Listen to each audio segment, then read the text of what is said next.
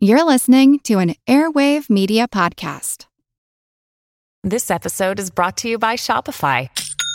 Forget the frustration of picking commerce platforms when you switch your business to Shopify, the global commerce platform that supercharges your selling wherever you sell. With Shopify, you'll harness the same intuitive features, trusted apps, and powerful analytics used by the world's leading brands. Sign up today for your $1 per month trial period at shopify.com slash tech, all lowercase. That's shopify.com slash tech.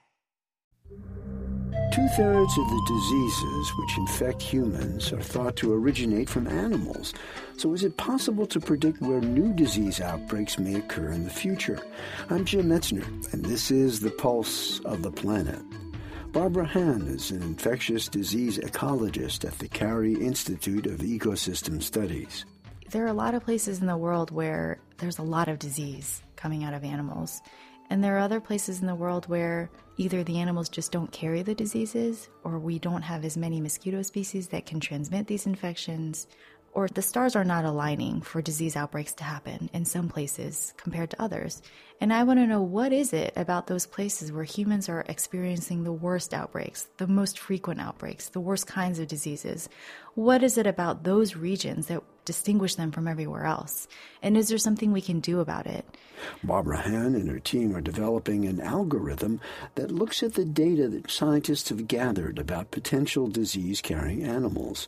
The algorithm comes up with probabilities, just like the software which monitors trends in our behavior online. So if you listen to something like Spotify or Pandora, it starts to learn your preferences. If you're watching Netflix, it starts to learn the properties of the movies that you watch. In the same way, you can train a machine learning algorithm to recognize the species that carry diseases and what distinguishes those species from those that don't. So, for example, there are over 2,000 species of rodents out there. The machine learning algorithm was able to recognize this pattern of a fast living animal that is able to outrun the risk of being knocked out by an infectious disease just by simply having more and more babies. Well, knowing where and when a disease might break out enables scientists to develop strategies for prevention. I'm Jim Metzner, and this is The Pulse of the Planet.